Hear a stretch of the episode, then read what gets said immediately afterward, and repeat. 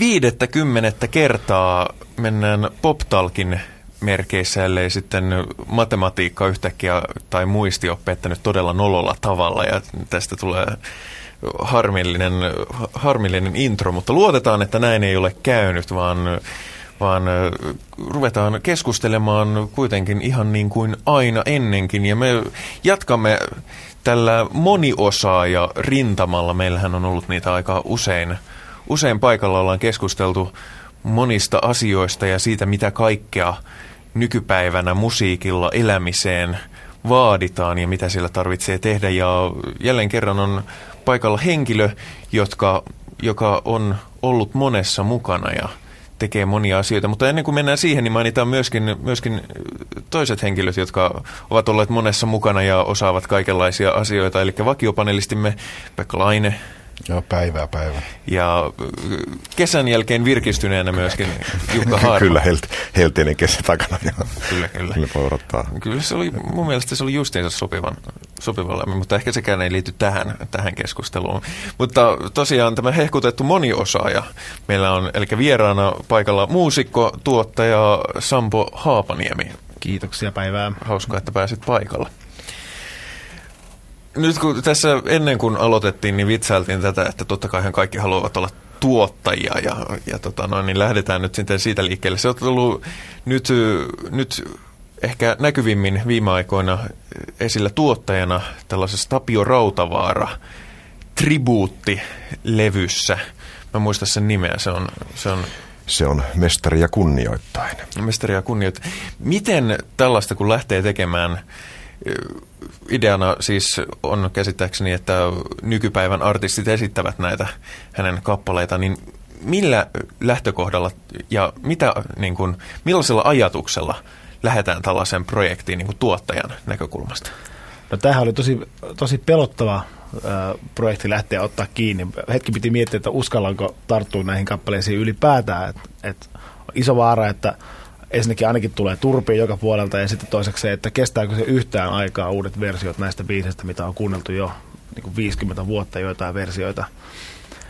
Ja sitten kun sitä aikansa pähkäili, niin tuli, mä tulin siihen lopputulokseen, että, että totta kai mä uskallan sen tehdä, että musiikkihan tänne on tullut tekemään ja aloin miettimään, että miten sitä sitten lähestyy ja aika nopeasti ajattelin myös sen, että, että ei ihan hirveän niin modernilla – tuommoisella kattauksella mennä, että aika perinteikäisiin sovituksiin ja perinteikäisiin soitinvalintoihin mentiin saman tien. Että olisi sitä tavallaan houkitellut myöskin avata nuo sämpärit ja koneet ja ihmetellä, mitä sieltä löytyy, mutta mä epäilen, että se on sitten kuitenkin olisi ollut hankalampaa tehdä semmoista musaa, mikä olisi kestänyt aikaa edes puolta siitä, mitä ne originaalit on kestänyt. Että sehän on oikeastaan joka levyn kohdalla se sama kysymys aina, että, että siinä kohdassa tekee se valinnan, että, että mihin suuntaan sitä lähdetään viemään ja mitä, mitä tästä nyt halutaan. Ja joka, levyn, joka, joka levyn kohdassa se pitää tehdä se päätös jossain kohdassa, mutta tässä se oli ehkä pelottavaa sen takia, että tämä musiikki on niin tällaista ja tekstit tämmöistä verenperintöä ja kulttuurihistoriaa. Missä vaiheessa tota, sä itse astuit tähän prosessiin mukaan? Oliko tämä tavallaan tämä konsepti valmiiksi mietittynä esimerkiksi mitä tulee artistivalintoihin ja tämmöisiin vai, vai kuinka paljon sinulla oli sananvaltaa sen suhteen, kuka tässä esiintyy? Ne oli osittain valmiina ne, ja onhan ne varmaan pitkään suunnitellut levyyhtiössä, että ei tämä niin sattumalta ilmesty just nyt. Että tässä on kaikkea muutakin rautavaaraan liittyvää tapahtumaa ilmoilla. Että se ei, ei ole ihan sattumaa, että tämä tehtiin nyt tämä levy. Mutta siinä vaiheessa, kun sitä ruvettiin tekemään, niin ei ollut tiedossa kuin ehkä puolet artisteista, että nämä varmaan voisi ehkä tulla mukaan. Ja sitten ruvettiin loppuja soittelemaan läpi ja kyselemään, että kiinnostaako tämmöinen. Ja tuntui kiinnostavaa, että kyllä oikeastaan melkein kaikki, joita kysyttiin, lähti mukaan.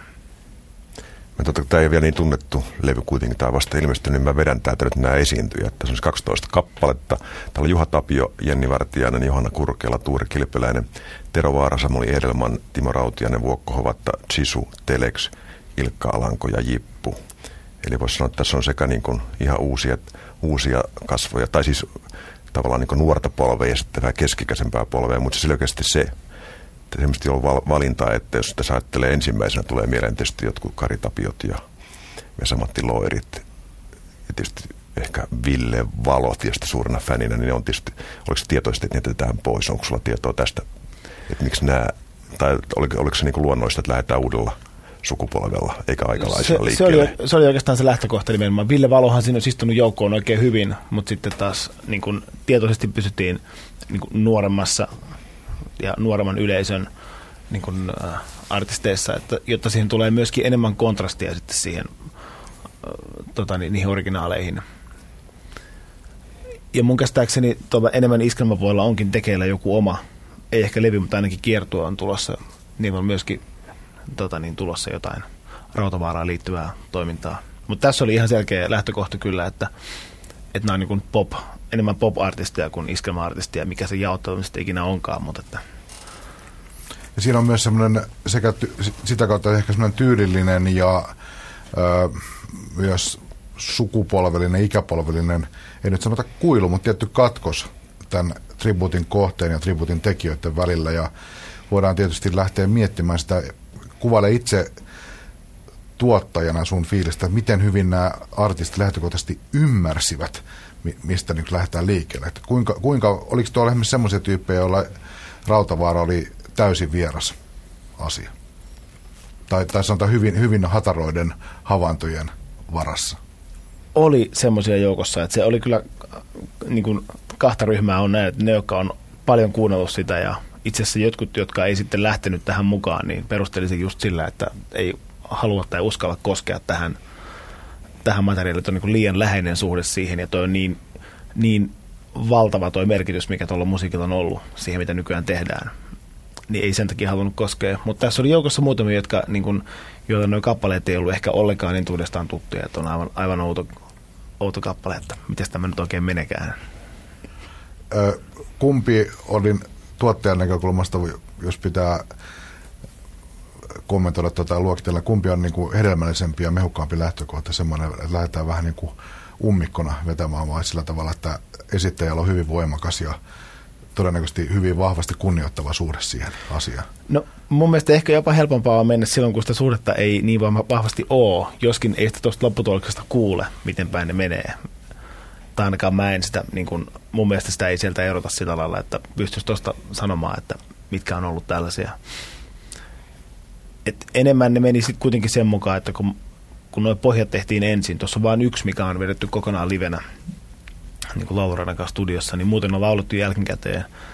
Niin kun nuo pohjat on tehty ensin ja sen soittaa tälle artistille, joka tulee paikalle, niin sitten se rupeaa tavallaan elämään sitä elämää se kappale, eikä enää sitä originaalin tunnelmaa, vaikka se olisikin hyvin tiedossa, miten se on mennyt se alkuperäinen. No mikä sun oma suhde on Tapio Rautavaara? No mullahan on tällainen nuoren ihmisen suhde siihen, että on mulla niitä levyjä ollut ja niitä on kuunnellut ja niitä biisejä on kuullut pitkin lapsuuden ja nuoruuden ja näin, mutta mä oon ollut muutama vuoden ikäinen, kun totani, Rautavaara on kuollut jo, että ei ole sellaista niin kuin, kokemusta siitä, kun se on aika myyttinen kaveri, niin kun, kun nyt ajattelee taaksepäin, että on niin kuin, että yli-ihminen, mitä, että miten tuommoinen on voinut olla olemassa ylipäätään. Että on niin kuin, aivan niin kuin uskomaton laulaja ja tällaista kaikkea. Puhutaan se heittää kuitenkin, Niin, että just Tuure Kilpeläisen Maailmestari Jousi ammumassa. Niin. All right. Et, eihän tuollaisia tuu. No big deal. että se liittyy näin, se, se on niin sellainen tarinoiden kohde, vähän niin kuin melkein satuhahmo semmoinen, että... Niin ja moni miestä vielä Suomen komeen mies. Niin.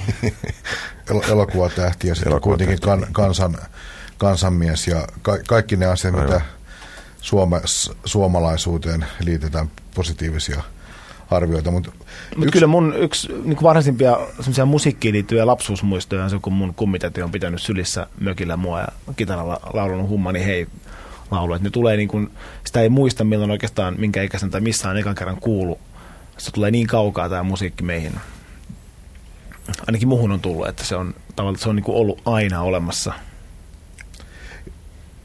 jotenkin tekisi mieli jopa kyseenalaistaa jotakin semmoista tiettyä suhdetta, mitä, kun sä sanot hyvin tuon sanan myyttinen, niin jotenkin rohkenisin epäillä, että kuitenkin nuorilla ihmisillä, musiikkialan ammattilaisilla oikeasti suurimman osalla ei ole mitään suhdetta tuohon asiaan. Mutta kukaan ei voi sanoa ääneen, että jumalauta, ei voisi mikään kiinnostaa niin vähän kuin Tapio Rautavaara ja kaikki, mitä se edustaa. et siitä on tullut vähän myös pako, pakollinen, tota, että mitäs mieltä sä oot talvisodasta tyyppinen. Niin. että, että siitä ei niin kuin voi olla kuin yht, yhtään mieltä, mutta kuinka, kuinka paljon se tavallaan sitten, okei okay, on nämä Ville Valot ja nämä, jotka oikeasti niin kuin hakee siitä ihan kuuluvalla tavalla inspiraatiota ja jotain referenssiä siihen omaan tekemisensä, mutta voisi kuvitella, että se on kuitenkin aika historiallinen hahmo. No, on se, tasolla. Niin onhan se totta kai sitä. Ja kyllähän munkin oma teini ja musiikin kuuntelu on ihan muuta, että ne, mistä se semmoinen niin kuin, kuitenkin omat mieltymykset musiikkia ja muuhun, niin on tullut niin kuin muualta. Ylipäätään ei juurikaan Suomesta edes. Mä oon Eppu normaalia lukunottamatta tosi vähän kuullut mitään suomalaista musiikkia nuorena. Että on tullut melkein Amerikasta kaikki se, mitä on sitten niin kuin enemmän kuunnellut. Mutta että musta tuntuu, että se on, että mitä vanhemmaksi kasvaa, niin sitä enemmän rupeaa kiinnostamaan se, mitä on tapahtunut ennen. Että harvalle teini-ikäiselle varmaan jaksaa olla kauhean kiinnostavaa Tapio Rautavaara, mutta sitten alkaa 40 lähestymään, niin alkaa aika paljon kiinnostamaan enemmän se, että mistä kaikki johtuu ja miksi on tullut tähän ja mitä on tapahtunut sitä ennen. Sitten ne rupeaa löytyä. Ja hän on laulun kirjoittajalla, mitä muutamia tuntee, on se hyviä lauluntekijöitä, niin niillä kyllä järjestetään kaikilla mun mielestä pomppaa samat nimet aina esille, varsinkin niin kuin suomenkielisen musiikin tekijöillä. Et ne on, e- ehkä se suhde on niillä vahvempi kuin sitten ihan muusikoilla, jotka enemmän niin kuin soit, soit, soittamisen perässä on ehkä kuunnellut musaa. Niin. Joo.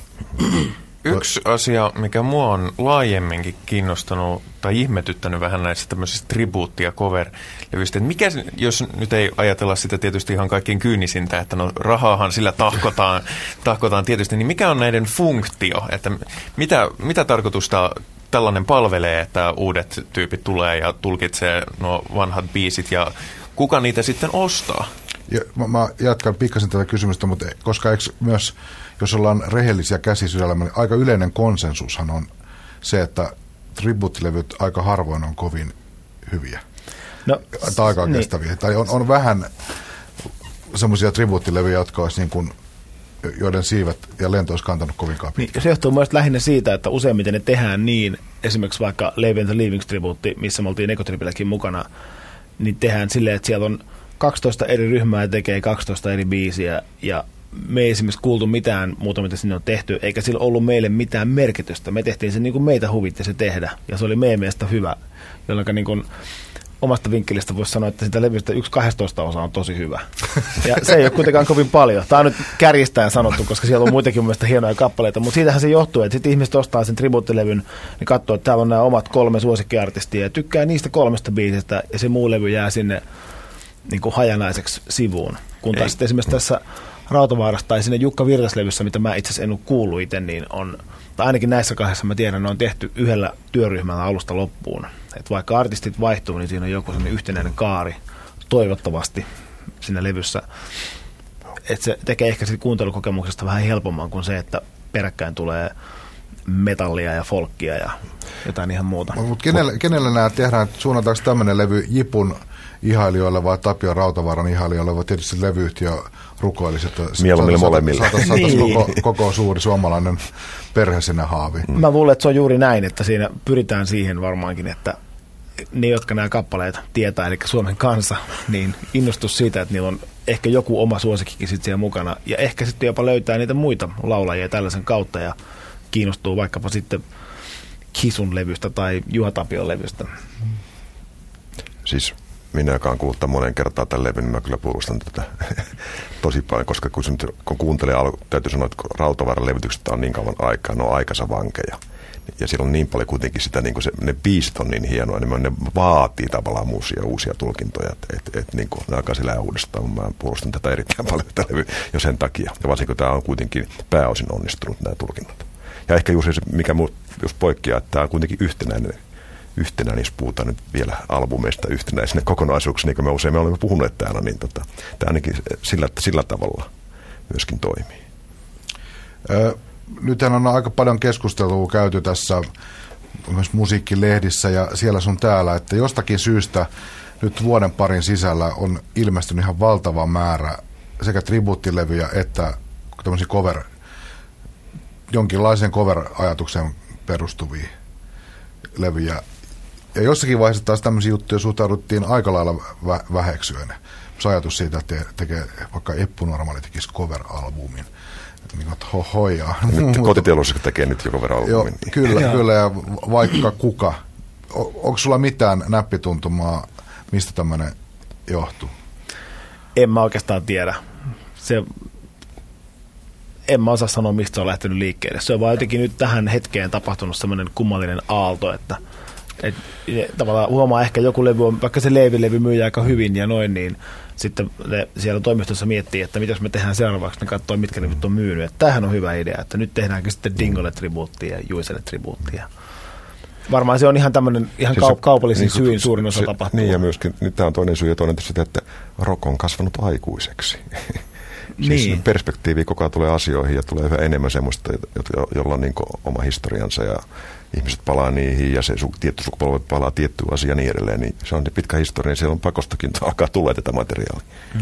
Sitten tulee mieleen tämä just tämä esimerkkinä tämä regeen parissa ansioituneen Jukka Pojan Veikko Lavi-levy, joka nyt kanssa tota, ilmestynyt tai ilmestyy näihin aikoihin, eli, eli tota, ihan toisenlaisen musan parissa usarnut kaveri tekee tribuutin tyypille, joka ei todellakaan ole mediaseksikäs, vaikka sitä mitenkään päin kääntelisi, niin mielestä kertoo myös semmoisesta ajan ehkä semmoisesta terveestä toleranssista, että ei oikeastaan mm. päivitellä myöskään juuri mitään, että jokainen saa tehdä ihan mitä tahansa taas.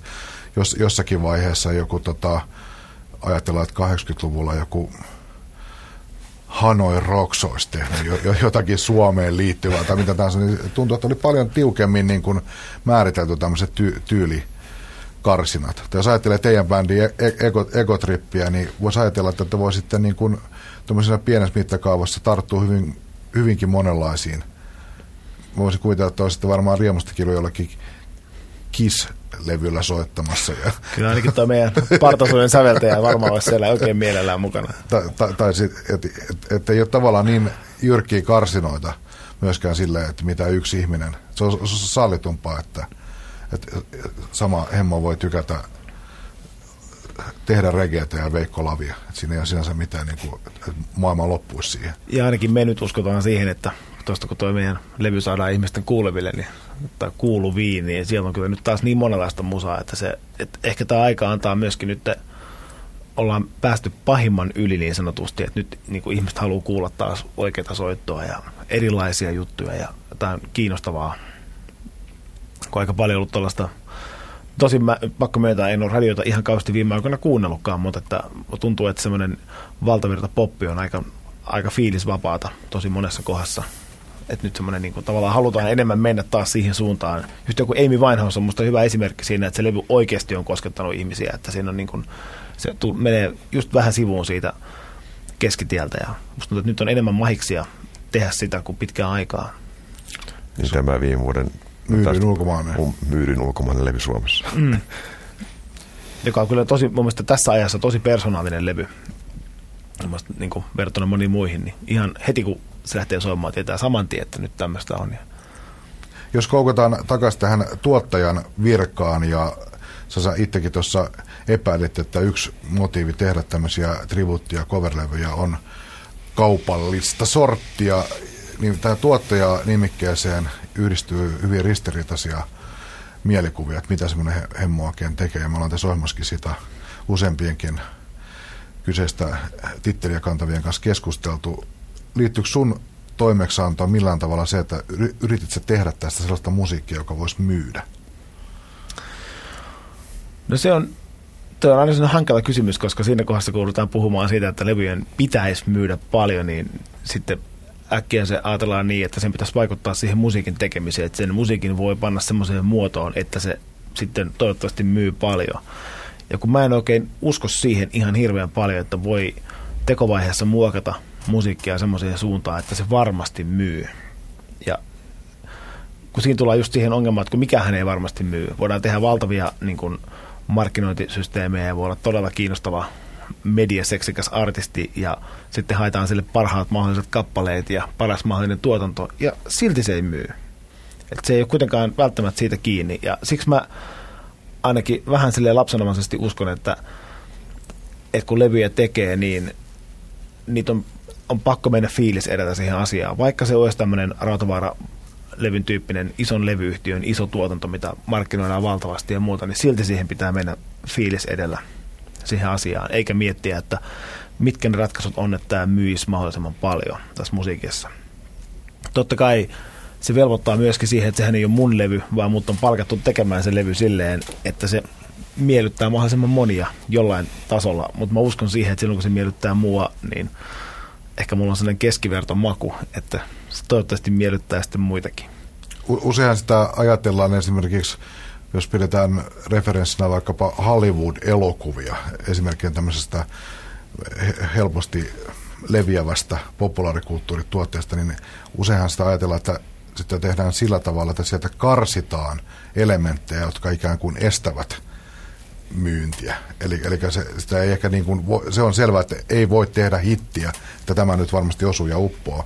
Mutta ajatellaan sillä tavalla, että siivotaan tavallaan musiikista pois jotakin häiriötekijöitä, jotka, jotka ei kuulu tällaiseen. Esimerkiksi tämä ajatus siitä, että tämä on niin kuin laajan yleisön musiikki, niin liittyykö sinulla mitään tä, tällaista työvaihetta, että joku idea, mistä tämä on liian friikki idea tähän, tähän konseptiin?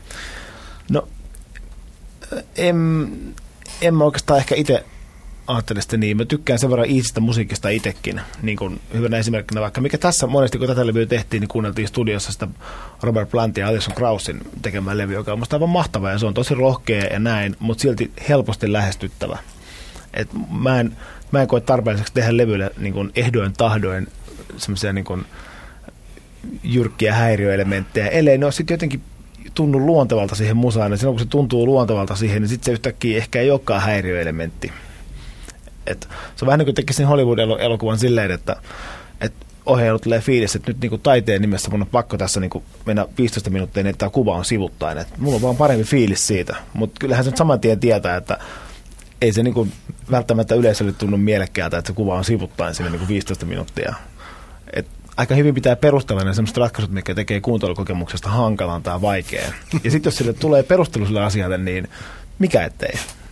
Kyllä tässäkin on esimerkiksi toi Johanna Kurkelan häävalssi aiheutti pientä keskustelua jossain vaiheessa, että voiko tämän tehdä näin alastomasti ja näin. Ja mun mielestä se on onnistuneimpia versioita tuossa koko levyllä just sen takia, että se kuitenkin jäi niin pieneksi. Ja näin, että jonkun mielestä se on tosi rohkea ratkaisu, mutta mun mielestä se on kuitenkin ehkä rohkea, mutta myöskin niin kun, ei se ole vaikean kuulonen. Että sitä pidä ajatella hankalana tai näin, vaikka tekeekin ratkaisuja, mitkä ehkä ei ole semmoisia ihan keskitiellä olevia – ja mikä se keskitie sitten on? Sekin on hyvä kysymys. Ö, toi on semmoista ikuisuustematiikkaa sellainen toi, että hitti ei tule pakottamalla. Et joskus ne syntyy hirveän työn ja tuskan kautta ja joskus ne tulee vähän niin kuin tosta vaan. Julkisuuteen tuli ainakin sellainen, tai julkisuuden kautta kun asiaa seurasi, niin tuli sellainen fiilis, että yksi sun töistä, tämä lastenlevy Ella ja Aleksi – oli niin kuin tuli vähän tuosta vaan itsestään. Hauskanpidon lommassa tulikin yhtäkkiä ihan valtava last, lasten musa, koko, koko perheen hitti. Oliko se yhtä iisiä, miltä se näytti? No kyllä se oli se, niin kuin, se toinenkin levy oli vielä iisi, mutta se ensimmäinen varsinkin oli silleen, että kyllä se niin kuin, lähti niin kuin ihan silleen aivan vaan niin kuin omasta hauskanpidosta. Ja siinähän meni pitkään. Meillä oli, istuttiin niiden biisien päällä aika kauan, niin kun se julkaistiin. Niin kuin, osittain, että me tiedämme, mitä niille pitäisi tehdä, miten, sitä voi, niin kuin, miten se voi ottaa kolmevuotiaat levylaulaiksi. Se on yksi juttu levyyhtiön kanssa, mutta ihan sitten sekin, että vaan itsellä oli pitkään, soiteltiin kavereille, että, että tällaista tässä vähän hihitelty ja nauraskeltu ja näin. Ja sitten kun kaikki rupesi hihittelemään ja nauraskelemaan, rupesi miettimään, että kyllä tässä nyt varmaan jotain on, että tämä on nyt ilmeisesti aika hyvä juttu.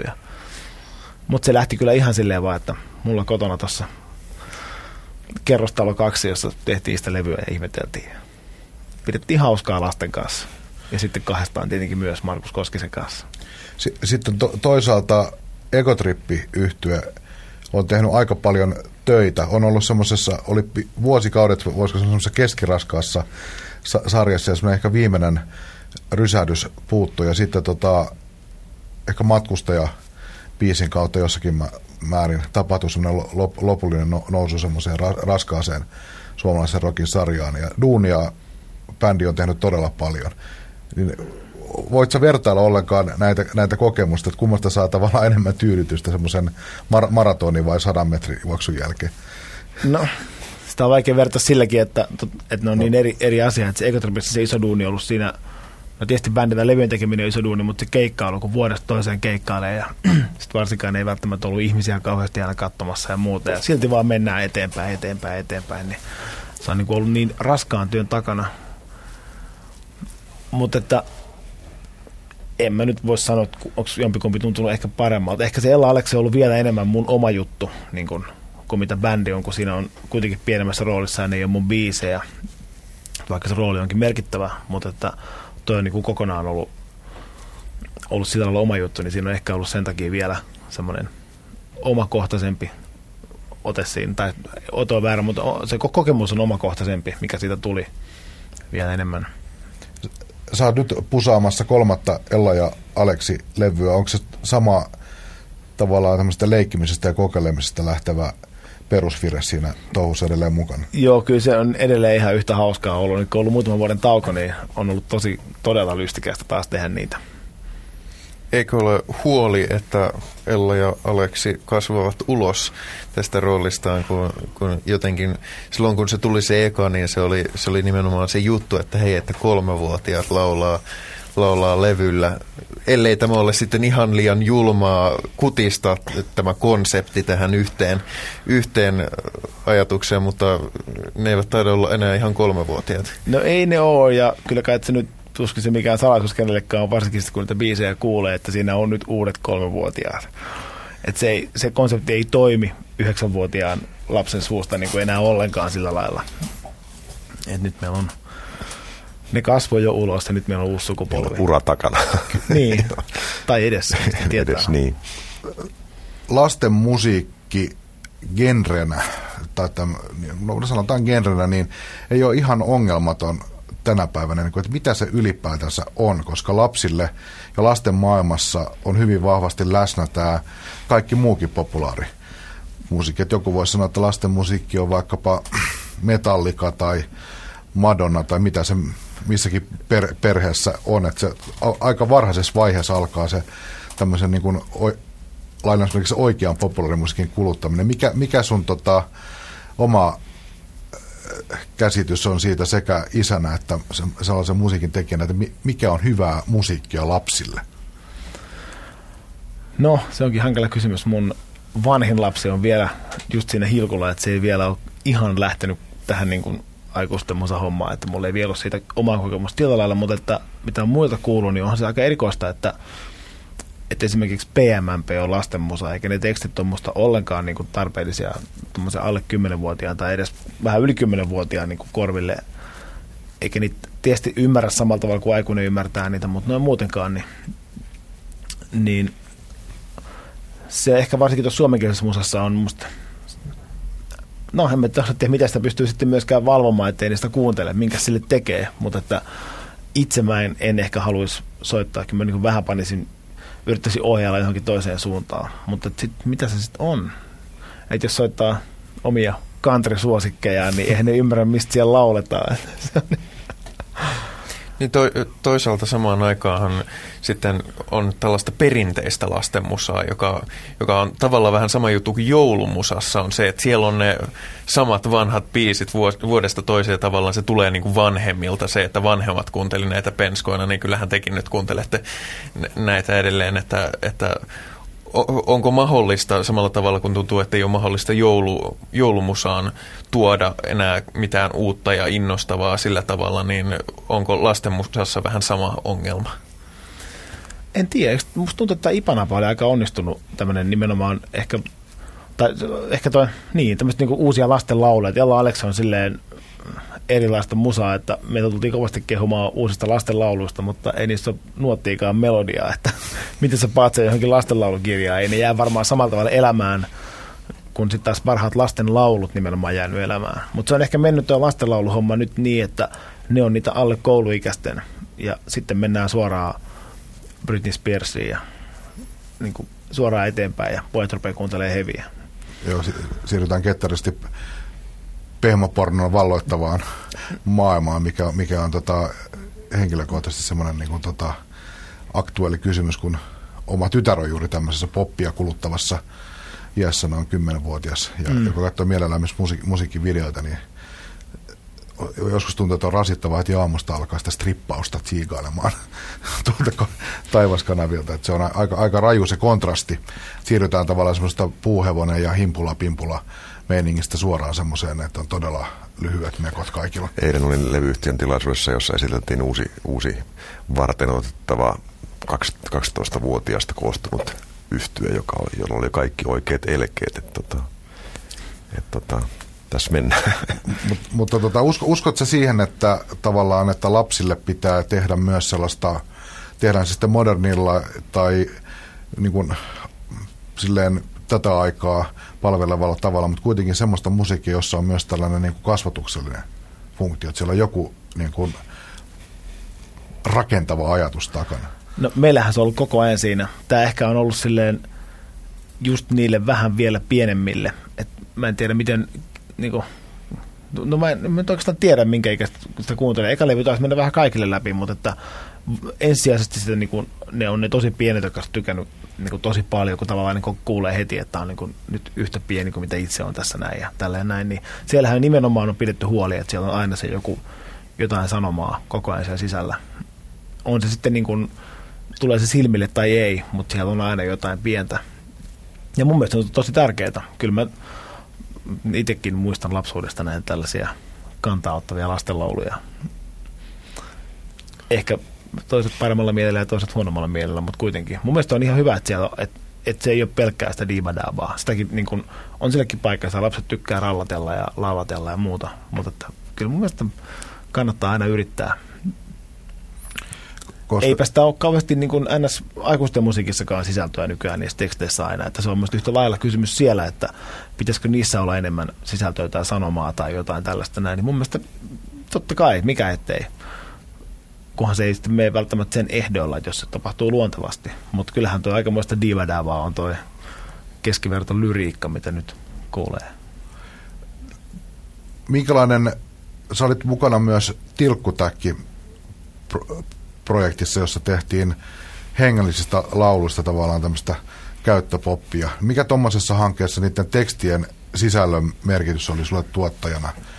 Et, et, oli, oliko se, oliko se tota, biisejä siinä, missä jotkut muutkin kivoja melodioita tuli kirkkoon mies ja lapsi, vai oli, oliko, se, oliko se sulle niin kuin sanoman, jonkun tietyn sanoman levittämistä sen levyn tekeminen?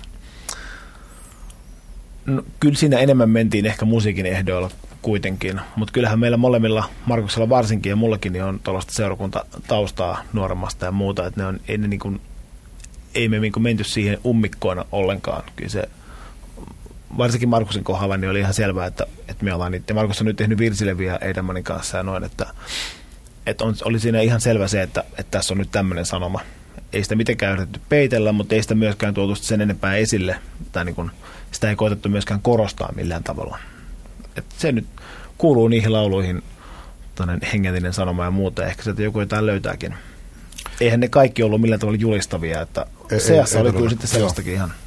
Tot, oli, oliko sen levyn positiivinen vastaanotto sulle yllätys vai odotit, että kyllä tämä menee niin kuin sukkana läpi? Oli se kyllä mulle yllätys se ekan levyn myynti. Kyllä se, enemmän mä siitä olin yllättynyt kuin Ellasta ja Aleksista, kun mä ajattelin, että sen Ella Aleksin niin kuin, asia lähinnä oli se, että jos tämän saa ihmisille tietoa, että tämmöinen on tehty, niin mä uskon, että se vastaanotto oli kaveripiirissä niin hyvä, että kyllä tästä ihmiset tykkää. Mutta toi oli ihan aivan yllätys, että, että se noin paljon meni kaupaksi. Varmaan oli myös vähän levyyhtiölle yllätys. Että sitä ehkä puuhattiin enemmän tämmöisenä kulttuuritekona silloin, kun sitä tehtiin.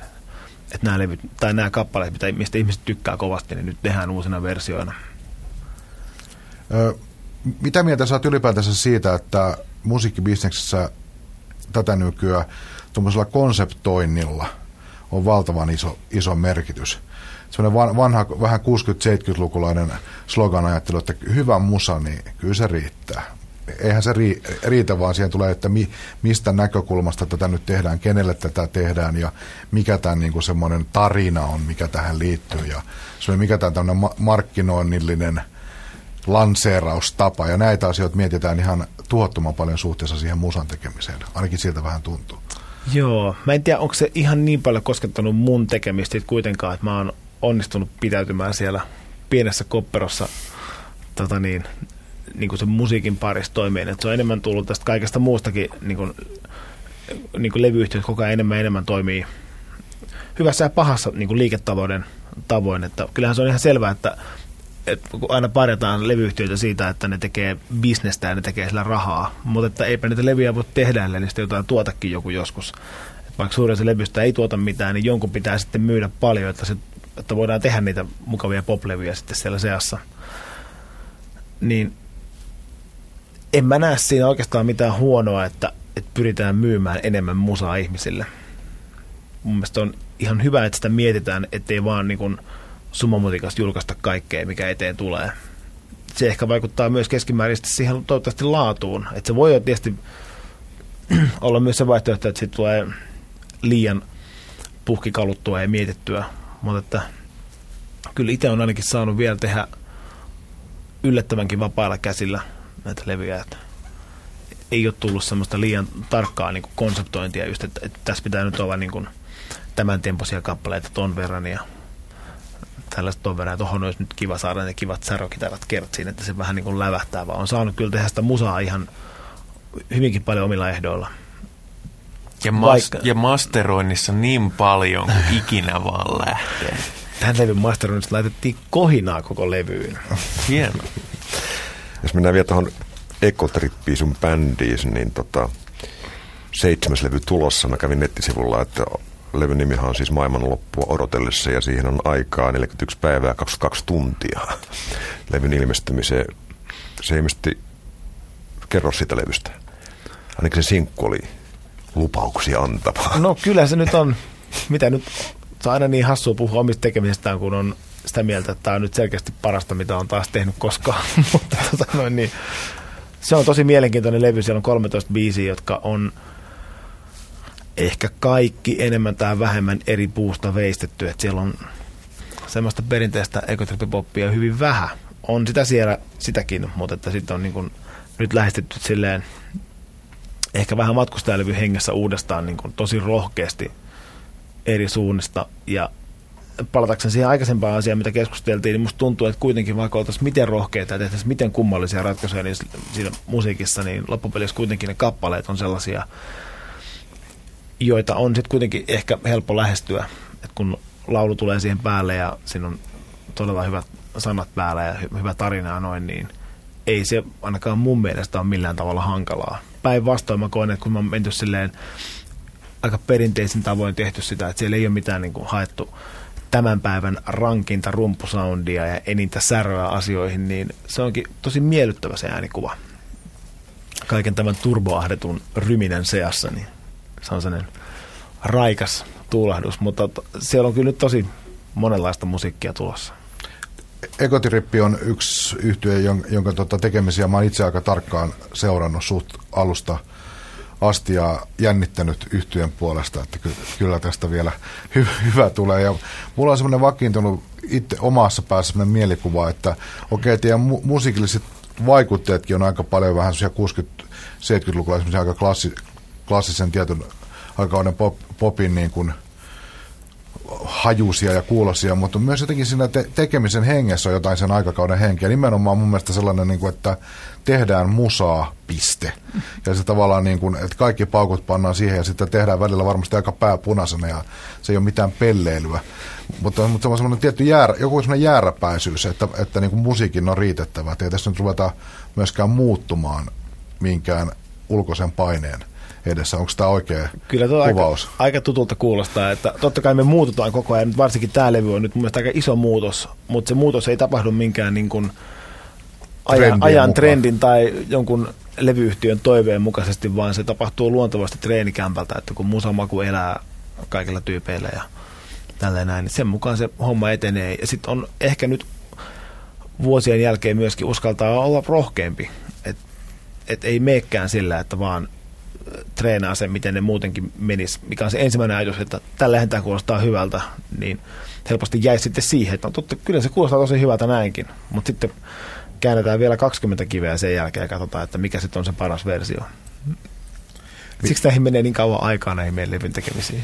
Miten te olette, tota, te olette operoinut sanoa, erilaisilla suosion asteella ja joskus on tullut mietittyä ja aika monikin sitä pohtinut, että missä on tavallaan helpompi olla. Onko helpompi olla ikään kuin mitalipeleissä vai, vai siellä vähän sarjataulukossa alempana noin niin kuin urheiluvertauksen kautta. Eli jos, ku, ä, mitä, on, miten esimerkiksi omat odotukset siihen tekemiseen – että jos on, on tehnyt jonkun levy, joka on todella kova ja joka on lyönyt läpi ja jota kaikki dikkaa, niin tuleeko siitä tavallaan joku semmoinen lisäahdistus, mitä ei tavallaan olisi, jos sitä semmoista napakymppiä ei olisi ikinä tullutkaan? Tämä on ehkä enemmän noiden biisin tekijöiden pään sisäinen asia, koska sitten kun ne biisit on tehty, niin ei se levyttäminen bändillä sitten, vaikka se aikaa meneekin ja niin kun jokainen kivi käännetään, niin se on kuitenkin sitten vaan – siinä on tavallaan tämmöinen happy problem, että meillä on mahtava kappale ja nyt pitää vaan päättää, miten se tehdään, mutta sitä ei oikein voi tehdä huonosti mitenkään. Et se on ehkä enemmän niitä paineita ollut siellä sävellyspuolella. Mutta kyllä mä sanoisin, että helpompaa on operoida silloin, kun on jotain, tai niin kuin, esimerkiksi tässä tilanteessa, mikä meillä nyt on, että, että tällä hommalla niin jollain tavalla pärjää, koska muuten se aiheuttaa sitä aina sen, että kaikki on päivätöissä ja tekee jotain ihan muuta ja sitten se helposti hiipuu se homma myös. Et nyt kun on vähän suosioita ja levyt vähän myy ja on vähän radiossakin ja keikoilla käy ihmisiä, niin se homma ruokkii itse itseään. Että sitä on ylipäätään mahdollista tehdä. Tai siihen voi satsaa niin paljon aikaa, kun nyt voidaan käyttää.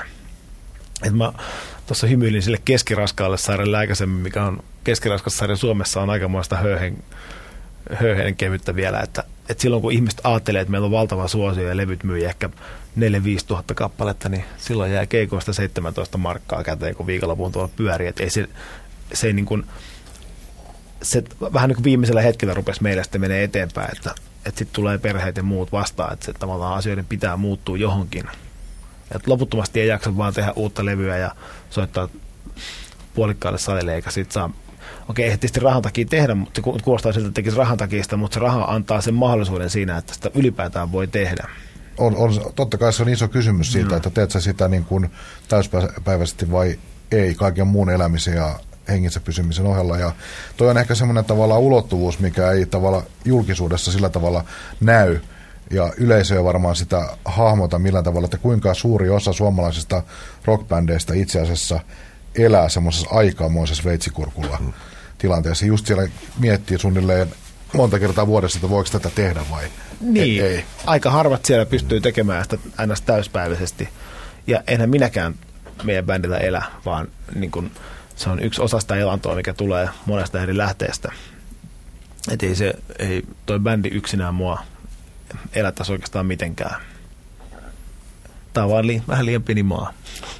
No tämmöinen yhtälö, erilaisia tuotantoduuneja ajatellaan, nämä tilkkutakit ja Tapio Rautavaarat on tietysti mielessä myös varmasti haastavia ja luovia prosesseja, mutta ne on myös tietysti myös toimeksiantoja. Sitten sulla on semmoinen oma temmelyskenttä sen lastenmusiikin parissa, työparissa kanssa ja sitten on bändisoittamista, niin jääkö tästä nyt uupumaan vielä joku semmoinen, onko nyt tulevaisuudessa joku aluevallatus tiedossa vai riittääkö tämä sulle? No tavallaan ajattelin, että on vähän niin kuin onnekas, että on saavuttanut kaiken sen, mitä on halunnut, niin sanotusti, mitä tein, ajattelin, että, että tätä mä haluan tehdä, ja nyt mä teen sitä, että tavallaan elää sitä unelmaa, mikä aina on ollut, mutta sitten musta tuntuu, että ne semmoiset, mitä vielä haluaa tehdä, niin mä en tiedä, mitä ne on, että se puhelinsoitto voi tulla tänään, että olisi tämmöinen juttu, että kiinnostaako, niin sitten pohtii siinä kohdassa, että no kyllä kiinnostaa. Esimerkiksi voi olla esimerkiksi leffamusa voisi olla yksi mitä olisi kiva tehdä, mutta en mä ole koskaan sellaista tehnyt. Et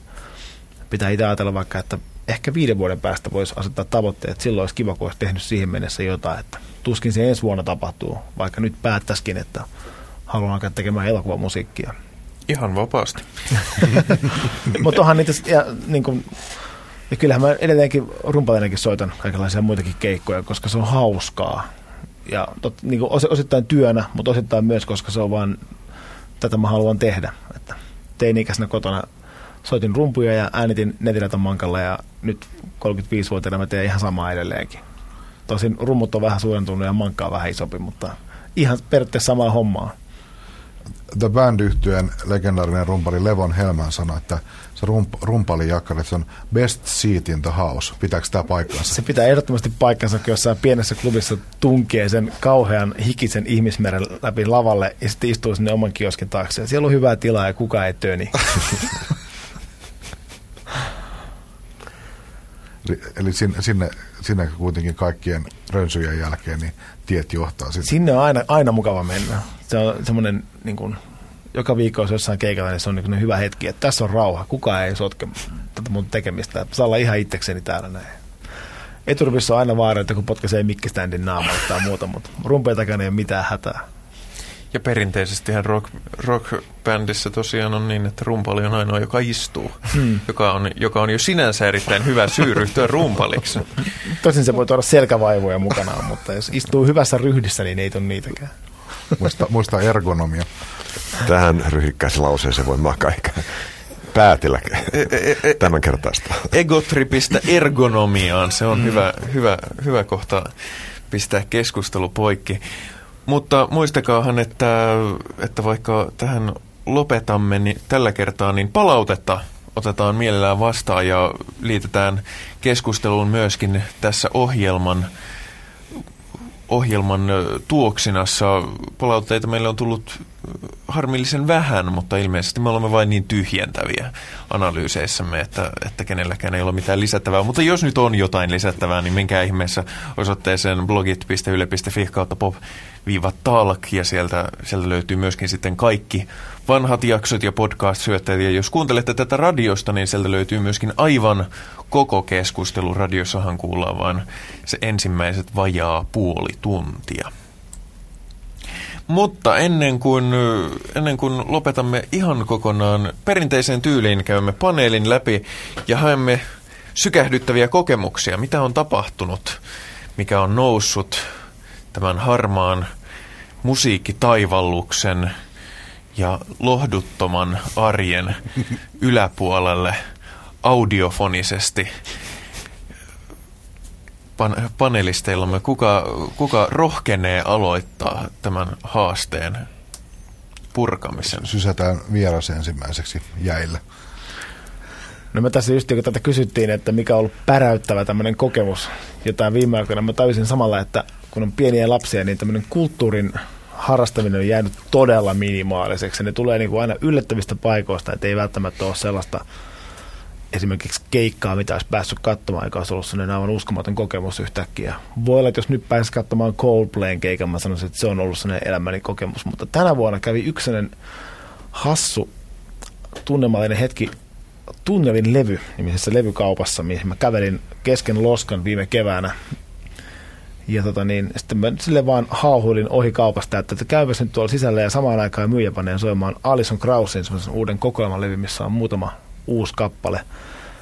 Ja mä en ehtinyt katsoa niitä levyhyllyä ollenkaan. Mä kävelin suoraan tiskille ja että otan tämän. Ja se laulu lähti soimaan ja kävelin ulos.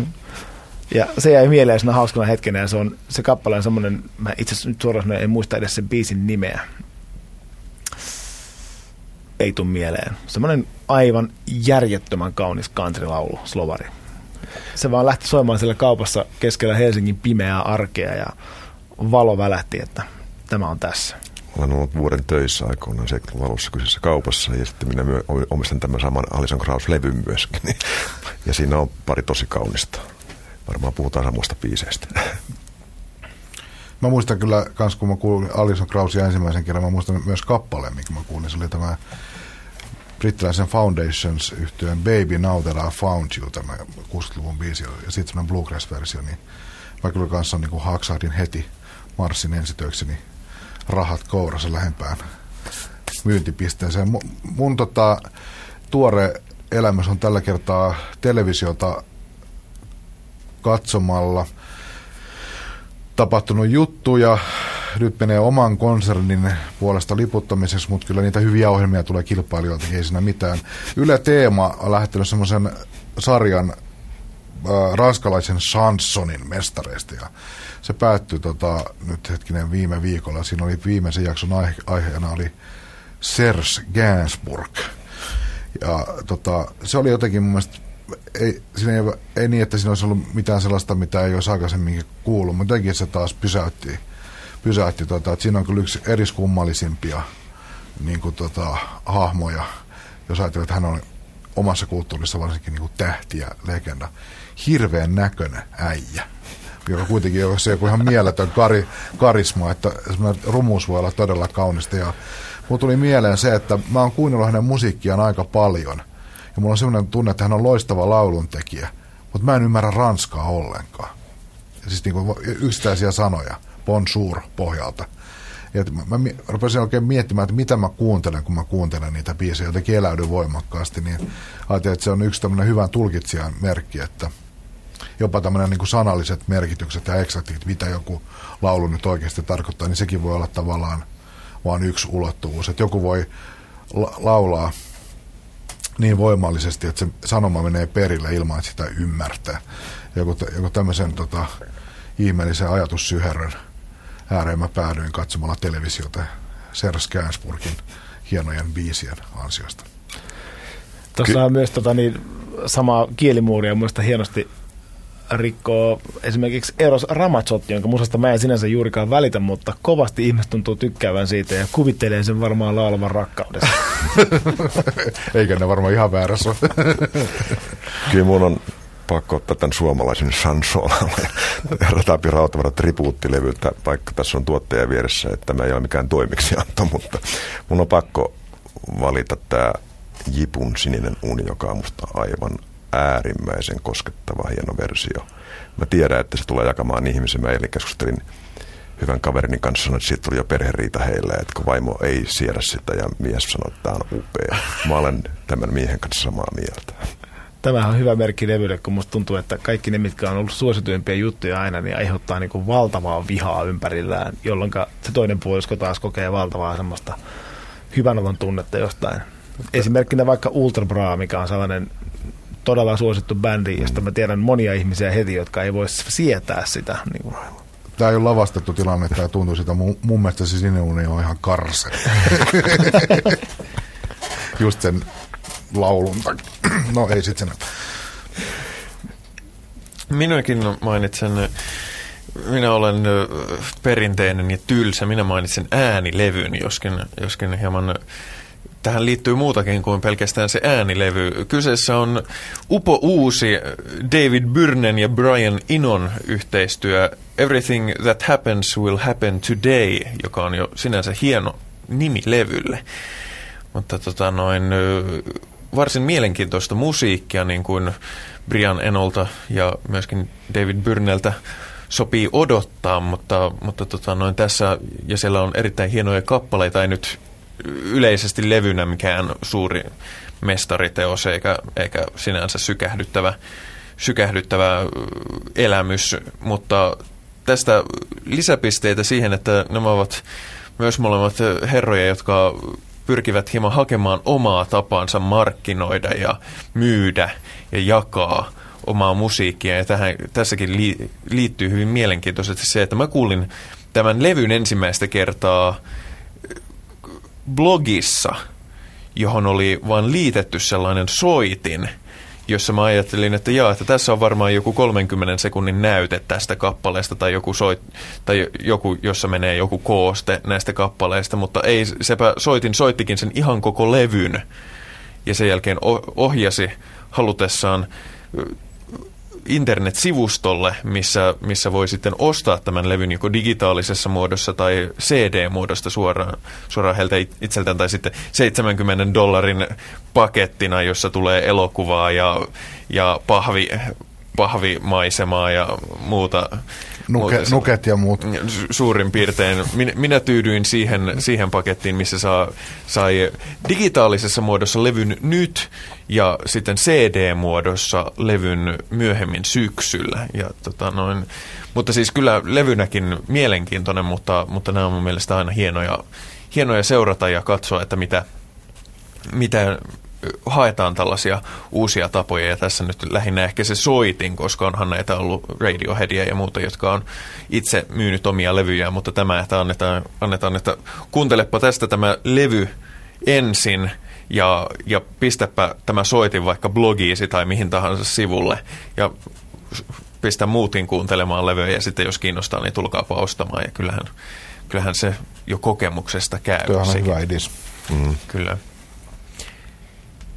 Mutta tähän lopetamme tällä kertaa ohjelman. Kiitokset vakiopanelistit Pekka Laine, Jukka Haarma ja tietysti ennen kaikkea, ennen kaikkea vieraallemme, muusikolle, paitsi jos virallisesti kysytään tuottajalle, Sampo Haavaniemelle. Kiitos.